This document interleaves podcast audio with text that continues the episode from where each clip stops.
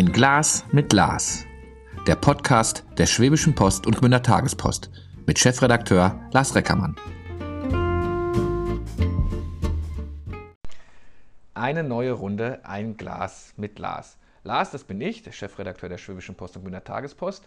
Und heute ist mein Gesprächspartner Bernhard Theis. Den Ahlnern und den Gmündern muss man ihn nicht mehr vorstellen, den Zuhörern vielleicht noch. Ähm, und auch diese Kuriosität, dass wir uns duzen. Du bist mein Verleger. Dir gehört die Zeitung. Wie ist das denn, wenn einem so eine Zeitung gehört oder zwei Zeitungen? Ja. Also jetzt, mit dieser Frage überraschst du mich. Ja, das sind ja sollen Journalisten ja machen, oder? Äh, diese, diese Formulierung oder diese, die, diese Form, ja, tatsächlich diese Formulierung würde mir jetzt auch nicht im ersten Moment einfallen, wenn man sagt, äh, wenn man fragt, was für einen Beruf hast du denn? Und ich sage, ja, ich bin unter anderem auch Verleger beruflich. Dann äh, steht nicht im Vordergrund, dass die Zeitungen mir gehören, sondern steht im Vordergrund, dass man als Verleger äh, die Verantwortung dafür übernimmt, dass die Zeitungen, die ja jetzt vor über 70 Jahren hier tatsächlich durch meinen Vater und seinen Kollegen Dr. Binkowski gegründet wurden, äh, dass die weiter hier für diese Region diese Aufgabe, die ja sogar im Grundgesetz einen eigenen Artikel, in einem eigenen Artikel beschrieben ist, dass diese Aufgabe wahrgenommen wird, nämlich ein unabhängiges Presse- und Medienunternehmen für diese Region, also für den Ostalbkreis zu sein. Verleger ist ja kein Ausbildungsberuf eigentlich. Ne? Wie wächst man da eigentlich rein? Also ähm, äh, hat, hat dein Vater dir immer schon gesagt, was das für eine Verantwortung ist, für eine demokratische Verantwortung auch ist, ähm, mal eine Zeitung zu übernehmen? Du hast ja gelernt, ein Stück weit auch mit Zeitungen umzugehen. Ingenieur, richtig? Ja, also insoweit denke ich, die Frage äh, hat sich bei mir auch nicht so dargestellt, wie, wann werde ich und wie werde ich Verleger, sondern äh, wir sind ja eine Familie. Äh, in der, Im Unternehmen waren vier Geschwister äh, bis ins Jahr 2000 hinein für die verschiedenen Bereiche eines Verlagsunternehmens äh, zuständig, also geschäftsführende Gesellschafter.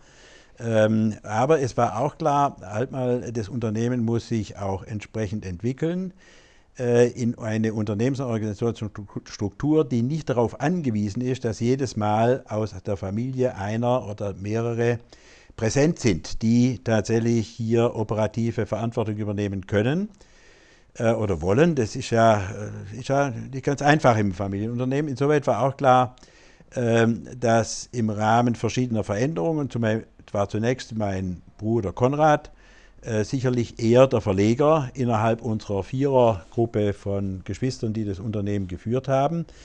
Ähm, aber wir waren auch so organisiert, dass wir nicht ein Primus inter pares äh, hatten, sondern mhm. dass wir zusammengeführt haben. Nachdem er im Jahr 2000 aus dem Unternehmen ausgeschieden ist, in den Ruhestand gegangen ist, war mein Bruder Ulrich und ich die Verantwortlichen aus der Familie, die das Unternehmen geführt haben. Auch uns war klar, wir müssen da weiterdenken. Was kommt denn nach uns? Äh, insoweit haben wir ja heute eine Führungsstruktur, die durchaus einem Unternehmen einer solchen Größenordnung entspricht, nämlich die Gesellschafter sind vertreten in einem Beirat, in einem Aufsichtsrat und es sind familienfremde Geschäftsführer mit entsprechenden äh, Aufgabenbereichen hier in der Zwischenzeit verantwortlich. Als Verleger übernimmt mein Bruder und ich, übernehmen mein Bruder und ich die Verantwortung dafür, dass die Grundidee, der Zeitung das Konzept dieser unabhängigen, für die in der Region verankerten, in der Region angesessenen, in der Region sich verantwortlich in der Heimat fühlenden äh, Zeitung aufrechterhalten bleiben kann. Also wir sorgen dafür, dass das wirtschaftliche Gefüge, das damit einhergeht, dass das da ist, dass es funktioniert. Und wir nehmen als Herausgeber auch die Verantwortung dafür, dass die Grundidee dieser Zeitung, nämlich einer unabhängigen an gewissen Grundlinien, die natürlich heute im Prinzip etwa im Pressekodex oder in äh, solchen Regelungen auch ihren Niederschlag finden, äh, dass diese Regeln auch eingehalten werden. Mhm.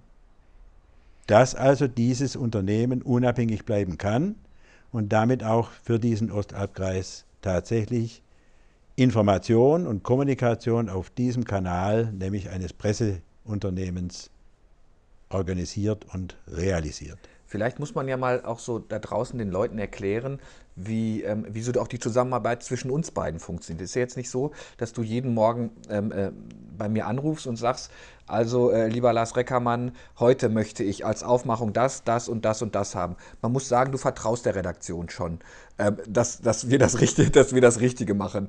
Ähm, und äh, du gibst mir nicht jeden Tag so, ähm, bellst mir nicht Befehle entgegen, was ich wie in die Zeitung zu bringen habe. Also es wäre ein falsches Verständnis vom Verleger, dass der sozusagen jeden Tag noch alle Seiten sehen will, bevor die in, die in den Druck gehen. Wobei diese Frage in den Druck gehen ja heute schon gar keine Rolle mehr spielt. Druck ist ein Kanal, der digitale, der Online-Kanal, der funktioniert den ganzen Tag über. Da wird nicht auf einen Termin abends hingearbeitet, an dem alle Seiten in die Druckmaschine gehen, damit sie morgens im Briefkasten sein, gedruckt im Briefkasten sein können. Nein, das wäre ein falsches Verständnis. Das wäre zu eng. Ähm, wenn wir daran denken, dass wir als mit unseren Zeitungen, Schwäbische Post und Winter Tagespost, jeden Tag über 100.000 Leser und über 100.000 Menschen in diesem Ostalbkreis erreichen, dann sind da ja alle Bevölkerungsgruppen, alle Schichten, wenn man so will, also soziale Schichten äh, dabei.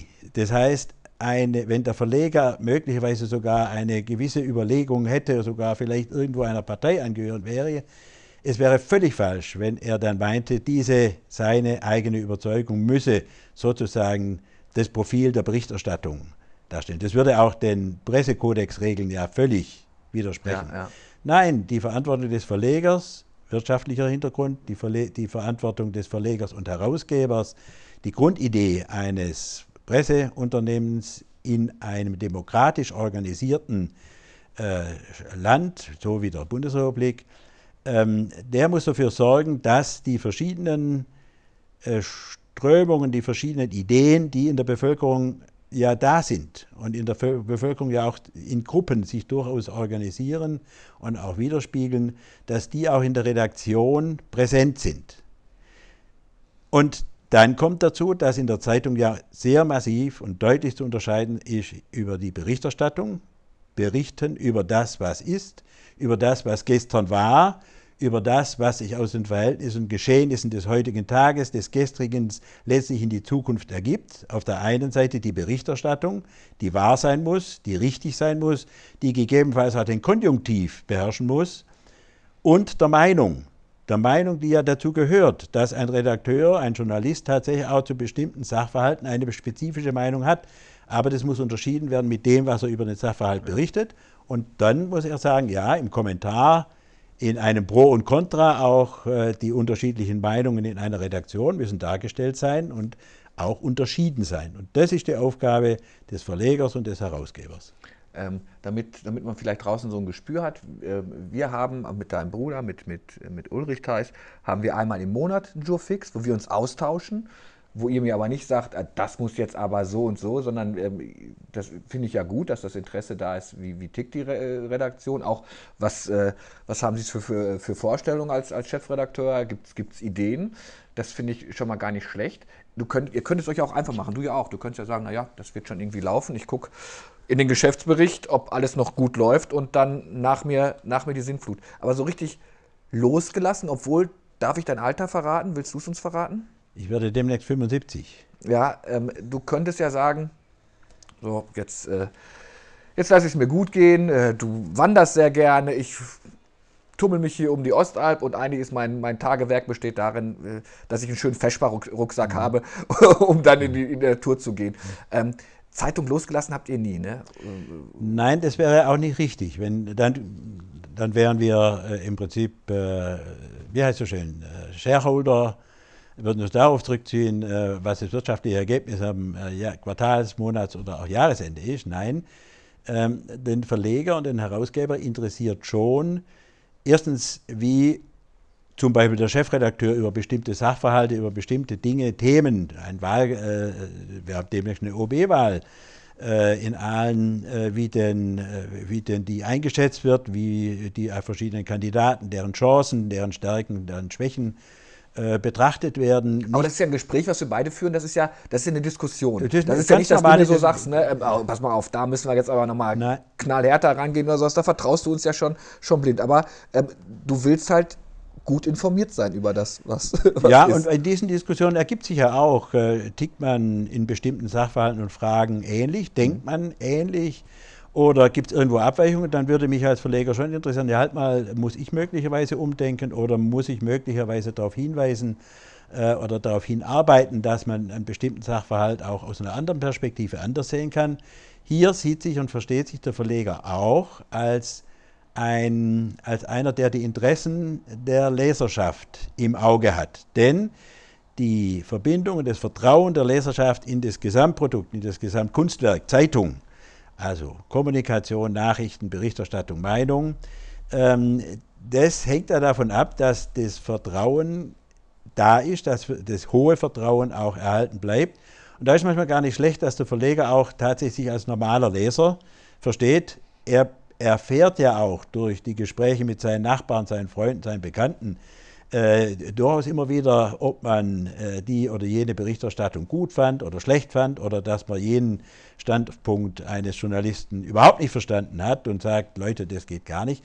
Insoweit ist ein Diskussionsprozess, der äh, die verschiedenen Dinge auch durcheinander in, äh, miteinander in Verbindung bringen. Unser tägliches Geschäft. Ne? Wir, ja. wir, wir als Redaktion sprechen täglich mit Lesern. Die Leser dürfen ja auch ihre mhm. Meinung sagen. Es wird auch immer stärker durch die, durch die Leserbriefe, von denen wir ja auch wissen, dass sie, dass sie einen extrem hohen Lesewert haben. Also das ist halt eine gute Lesequote, Leserbeiträge. Im Digitalen müssen wir jetzt mal so ein bisschen, ein bisschen abschätzen. Also ich glaube, es hat schon eine andere Leserbriefe haben eine, eine, andere Qualität, weil man da halt noch mit seinem vollen Namen und seiner mhm. vollen Adresse steht und heißt nicht Mickey Mouse 123 und lässt irgendeinen Sermon im, im, äh, im Internet ab. Das, äh, das, das gibt es ja auch noch.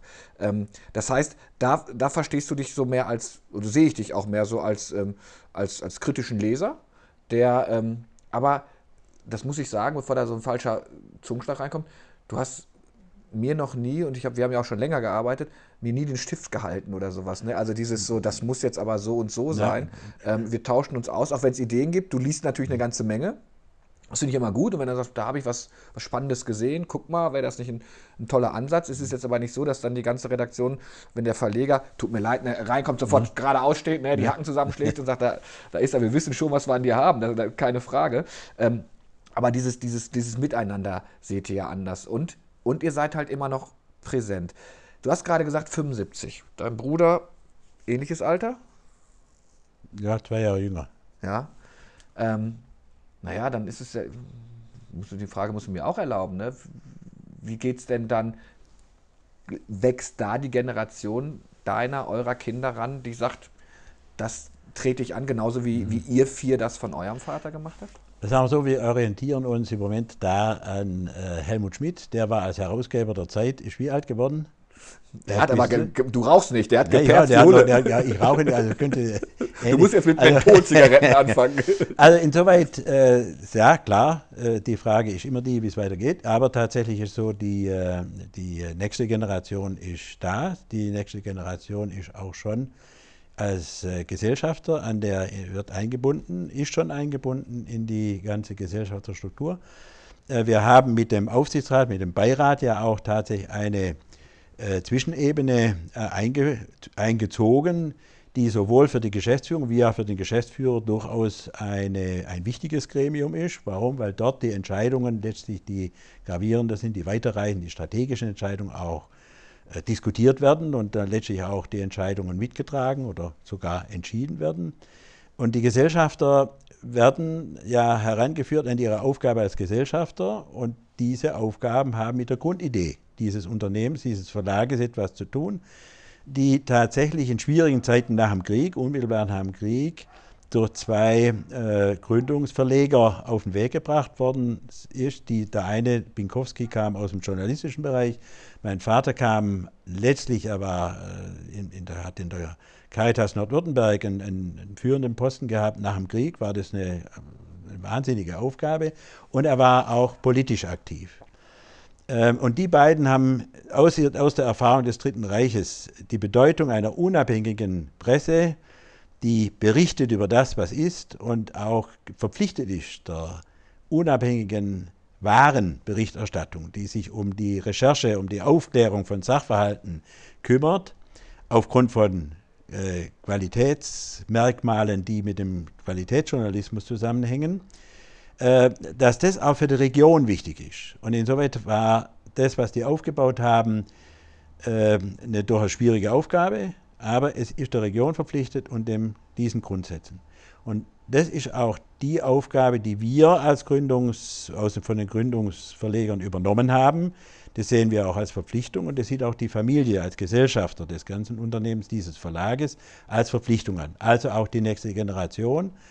Da sind Berufe dabei, die tatsächlich mit Medien zu tun haben, also zum Beispiel journalistische Berufsausbildungen und auch praktische Erfahrungen, die jetzt auch jetzt nicht dazu geführt haben, dass man unbedingt im Operativen äh, die Geschäfte führen will. Dafür sind es auch relativ viele Gesellschafter. Äh, sondern die tatsächlich sagen, nee, wir konzentrieren uns auf das, was ist unsere Aufgabe als Gesellschafter, dieses Unternehmen in die Zukunft zu führen und dafür zu sorgen, dass er erhalten bleibt und auch unabhängig erhalten bleibt. Das sehen wir im Moment geregelt, das sehen wir auch positiv entwickelt. Das werden wir, mein Bruder und ich, sicher auch noch eine Weile begleiten, solange es geht, solange wir das können. Aber da sehen wir auch schon durchaus die Übergänge in mhm. die nächste Generation. Jetzt kann man ja sagen, so selbst also so, so selbstreflektierend müssen wir ja sein. Die Schwäbische Post und die Gmünder Tagespost ist vielleicht nicht die Süddeutsche Zeitung oder die Funke Mediengruppe ähm, äh, oder das RND, was es da so alles große mhm. Sachen mhm. gibt. Wir sind so ein, so, ein, so ein kleiner familiengeführtes oder ein kleines familiengeführtes Unternehmen. Eigentlich doch ähm, grundsolide. Corona tut uns allen weh, keine Frage. Grundsolide aufgestellt naja, komm, wir verkaufen den ganzen Sermon, wir sind, alle wollen uns haben, weil wir natürlich so als kleiner Unabhängiger, auch durchaus Marktführer in vielen Bereichen hier, auch wehtun. Ähm, komm, du machst noch einmal Kasse und reicht auch für die Erben dann, sagen wir es ja, mal so. Ja. Gut, äh, sagen wir so, das kann man einmal machen. Dann ist äh, erledigt, dann wird das äh, irgendwie verfespert, was dabei rauskommt. Es, ich, ich verhehle nicht, äh, weil die, sagen wir, die das Befremden von meinem Bruder und mir, als uns vor vielleicht 20 Jahren, war das jetzt etwa, durchaus von politischer Seite der Rat gegeben wurde, warum verkauft er denn nicht? Die Zeitungen schreiben doch sowieso alles dasselbe. Und wenn man so Dinge aus Politikermund hört, äh, stellen sich einem zunächst die nacken Haare, weil man dann fragt, sag mal, ihr seid politisch aktiv, ihr seid, habt auch politische Verantwortung, auch dafür, dass dieses demokratische Modell, das wir in der Bundesrepublik in der Zwischenzeit ja auch gut fundiert aufgebaut haben, dass es erhalten bleibt. Und dazu gehört, man kann es gerne sehen oder eben nicht, dazu gehört eine unabhängige äh, Presse dazu gehört auch die regionale, lokal verankerte Presse, denn das lokale Geschehen und die Bevölkerung, die sitzt ja hier und die erlebt das, was die Politik macht, jeden Tag am eigenen Leib auch wenn sich die Dinge erst verzögert, äh, nach früher Bonn, heute Berlin, eben dann über die Landeshauptstädte in die, bis äh, zu den einzelnen äh, Bürger hier in der Gegend äh, durchschlagen. Das findet aber hier statt und die politische Bildungsbildung findet auch hier statt. Und deswegen wundert, hat es uns damals schon gewundert, dass die Politik äh, relativ locker sagt, verkauft doch. Mhm. Haben wir nicht gemacht. Warum? Wir haben gesagt, wir haben ein klares Konzept, wir wissen auch, wo wir hingehen wollen. Wir haben auch entsprechende Entscheidungen getroffen, die auch etwas korrigiert haben, was immer auch Unternehmensziel war, auch der Gründungsverleger, nämlich das Geld, was dieses Unternehmen verdient, dass das auch in Arbeitsplätze umgemünzt wird. Darum hat das Unternehmen ja eine durchaus interessante Entwicklung genommen. Nur die Märkte haben sich nicht überall gleich entwickelt und das merken die Zeitungsverlage ja jetzt auch und viele andere auch, dass die Dinge sich eben nicht fortsetzen ewig, ja, ja. sondern dass sie auch Änderungsprozessen unterliegen, die auch von außen kommen. Insoweit haben wir ja auch das Unternehmen ab 2000 äh, umstrukturiert, haben entsprechende Entscheidungen getroffen, immer auch unter dem Gesichtspunkt halt, so lange möglich, halten wie möglich, halten wir die Arbeitsplätze, die, aber wenn wir erkennen, dass bestimmte Entwicklungen das nicht mehr möglich machen, dann müssen wir auch reagieren. Und wenn es irgend geht, rechtzeitig reagieren, um den Kern zu halten. Wir haben uns insoweit auch entwickelt. Der Verlag steht stabil, er steht regional stabil, er ist letztlich hier im, im Ostwürttemberg ist er Marktführer.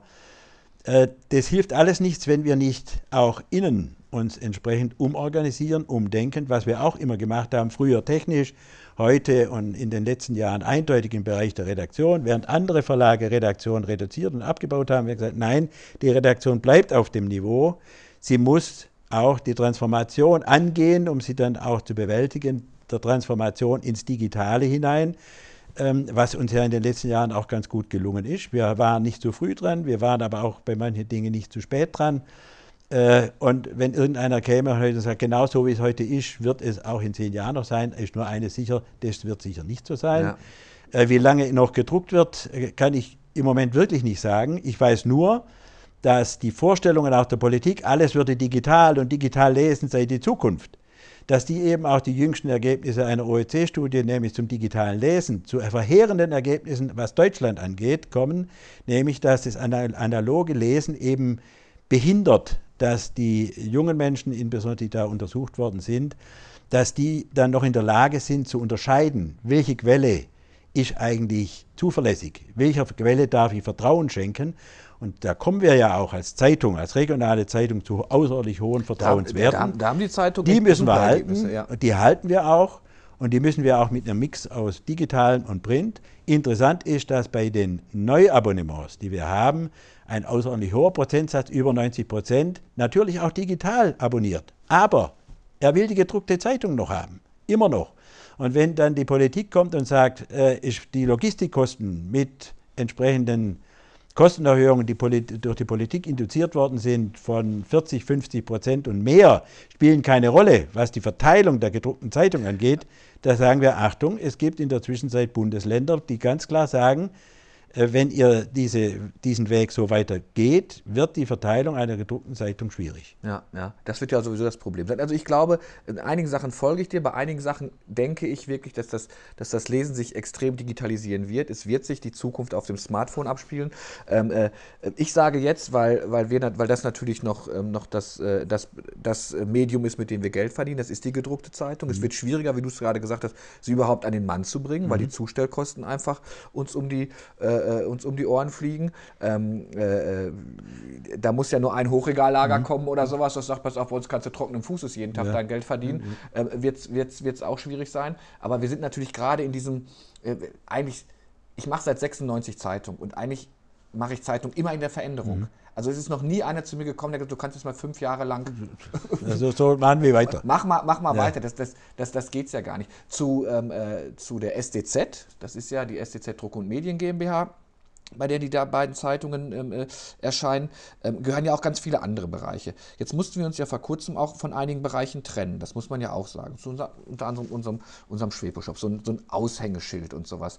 Ähm, aber du hast es gerade skizziert. Wir, wir müssen Wege gehen, die halt eine Wirtschaftlichkeit darstellt, die das Unternehmen sichert. Hm.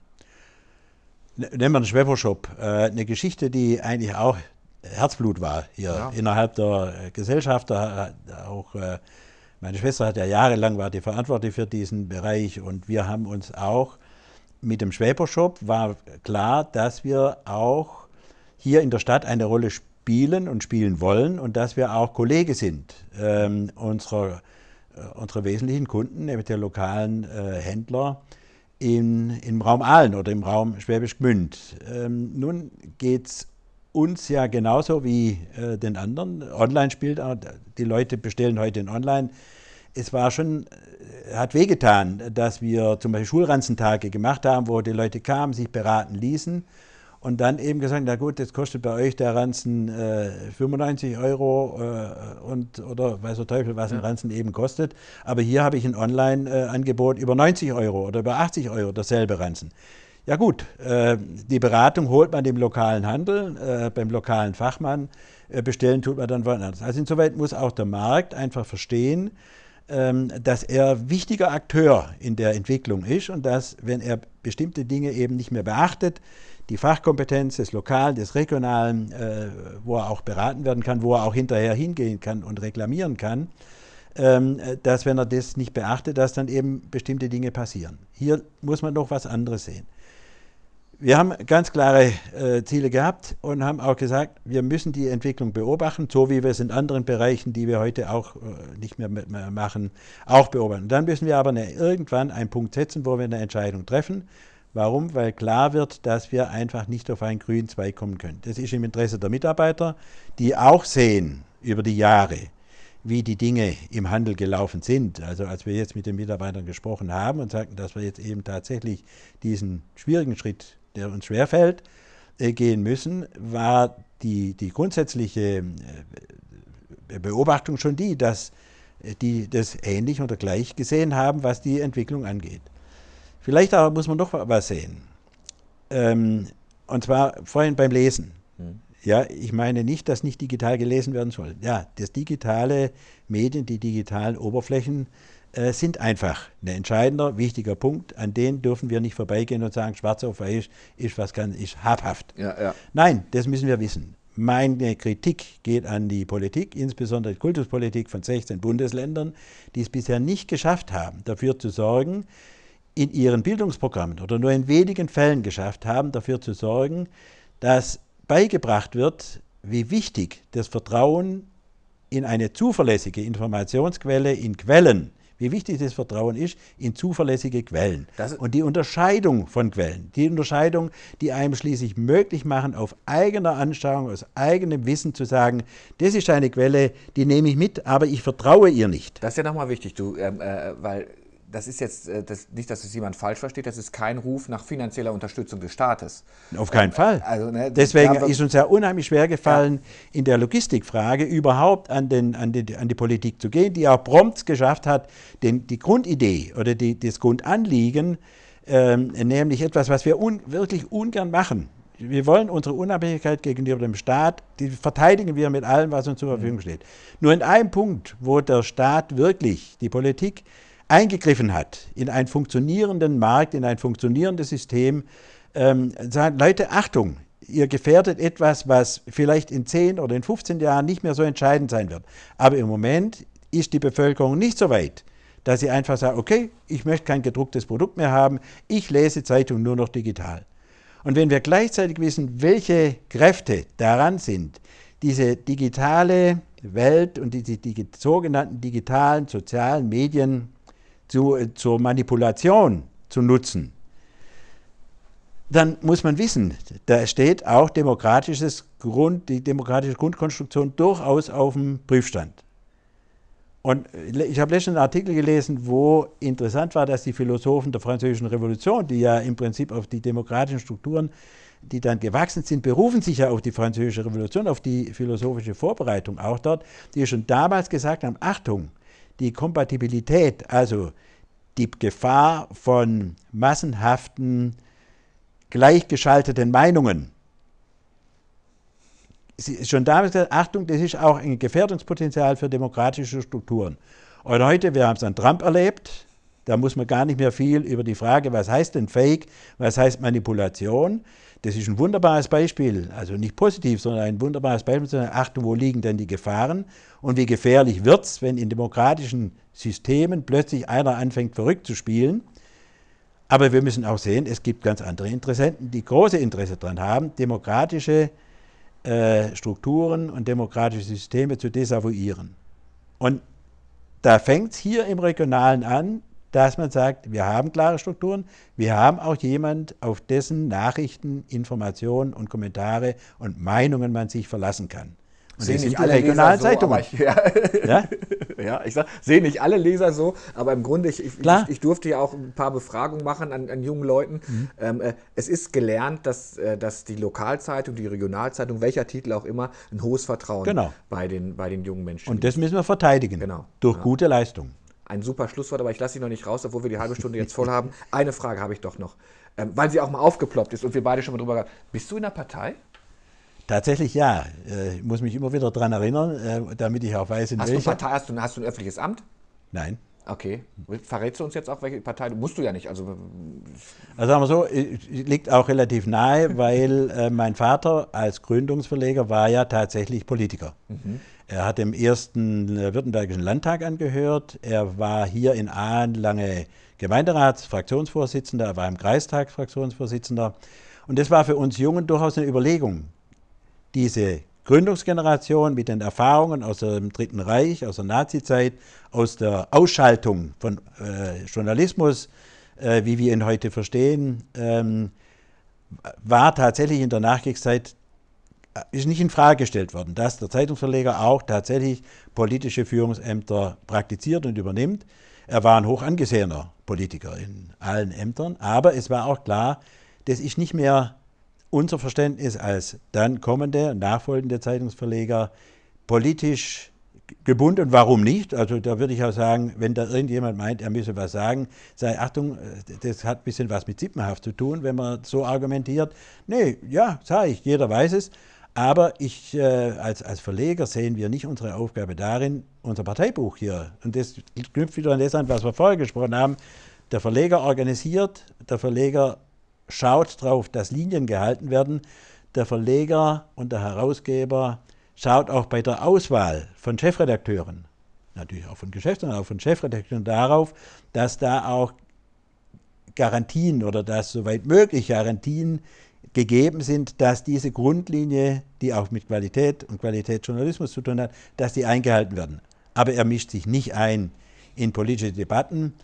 Ähm, es, ich glaube, wir hatten ein oder zweimal vielleicht äh, auch mal darüber gesprochen, ist das vielleicht mal ein Moment, wo der Verleger als Verleger, als Herausgeber ein Editorial in der Zeitung bringt. Hat es auch zu Zeiten früher immer wieder mal gegeben, die Altahner wissen das noch. Ja, möchte es nicht ausschließen. Aber das ist dann eine Ausnahme, wo eben der Verleger vielleicht auch mal als Elder Statesman oder als einer jetzt von oben einfach dann auch jetzt, mal was sagt. Aber ich, ist nicht. Ich muss jetzt natürlich auf jetzt, Bewerbungsgespräch Ihr habt mich nicht gefragt, ob ich in der Partei bin. Das war euch, war euch egal. Ich sollte auf den demokratischen äh, Grundfesten äh, stehen. Ähm, ich sage es jetzt, ich bin in keiner Partei. Du hast dich wunderbar drum die Antwort gedrückt, welche Partei du denn jetzt bist. Ach so, habe ich noch nicht gesagt. Nein, in dem Fall war die CDU. Ja. okay, also das, das, das, hat mich auch keiner gefragt. Bernhard, ich gucke auf die Uhr. Ich fand das, fand das, fand das sehr spannend. Ähm, dein erster Gang morgens, letzte Frage. Ist es die klassische gedruckte Zeitung oder guckst du morgens doch eher das E-Paper dann jetzt? In Aalen eine Briefkasten gedruckte Zeitung oder die gedruckten Zeitungen, die da drin sind in dem Briefkasten. Im Urlaub immer äh, die digitale Ausgabe. Und das äh, gibt auch Erfahrungen, die ich in der Zwischenzeit habe. Also ich brauche fürs digitale Lesen länger als fürs gedruckte. Äh, und dann ist die Frage, ob ich jeden Artikel lese oder lange lese, ist dann eher davon abhängig, habe ich Termine oder keine. Alles klar. Vielen Dank. Es gab Wasser, falls ihr euch fragt, was im Glas war. Wir müssen mal irgendwann auch doch nochmal auf ein Bier oder auf ein Wein umsteigen. Das machen wir beim nächsten Mal. Vielen Dank. Bleibt gesund. Du auch. Danke.